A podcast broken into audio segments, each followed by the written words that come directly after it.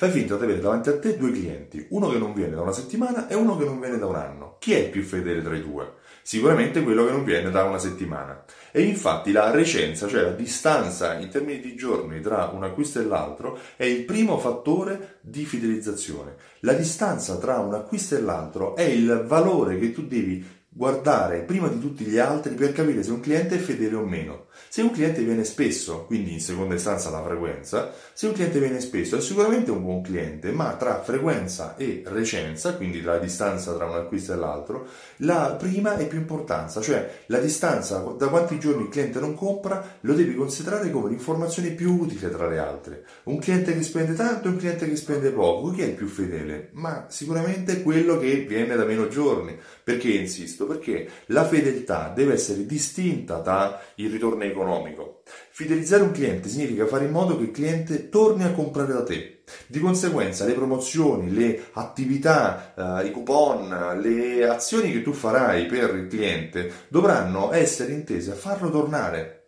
Se un cliente torna spesso, quindi se il cliente continua a comprare da te, quello è l'indice del fatto che il cliente è fedele. Di conseguenza, tra un cliente che non viene da una settimana e un cliente che non viene da un anno, chi è il più fedele? Quello che viene da quello che non viene da meno giorni. Anche perché un cliente che non viene da una settimana ha più probabilità di essere ricontattato e di essere interessato ancora al tuo servizio, ai tuoi prodotti, piuttosto a quello che magari ti si è dimenticato essendo passato già un anno dall'ultima volta che ha comprato te.